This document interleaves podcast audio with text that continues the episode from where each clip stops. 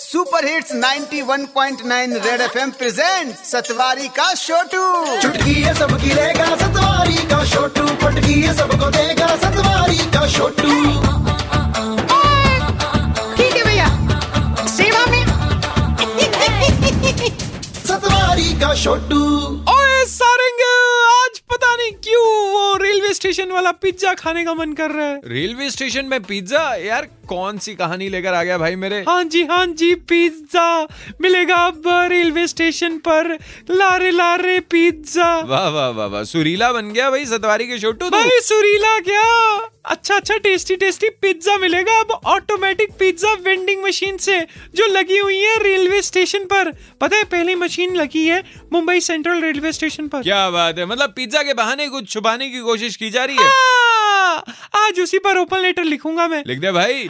आदरणीय pizza machine के बहाने अपने गंदे खाने को छिपाने वाले बाबूजी। सर जी, जैसे जूता बनाने वाली कंपनी गारंटी नहीं देती, ये जूता देर तक टिकेगा।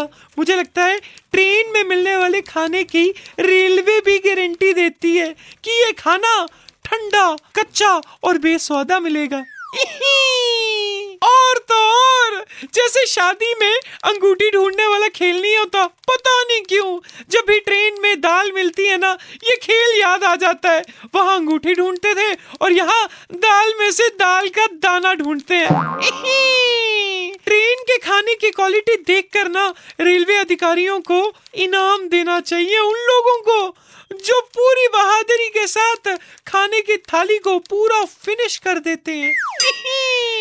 वैसे एक बात है रेलवे के खाने की। कभी कभी वेजिटेरियन वालों को भी उनके खाने में नॉन वेज आइटम मिल जाती है, वेज वाले पैसे में।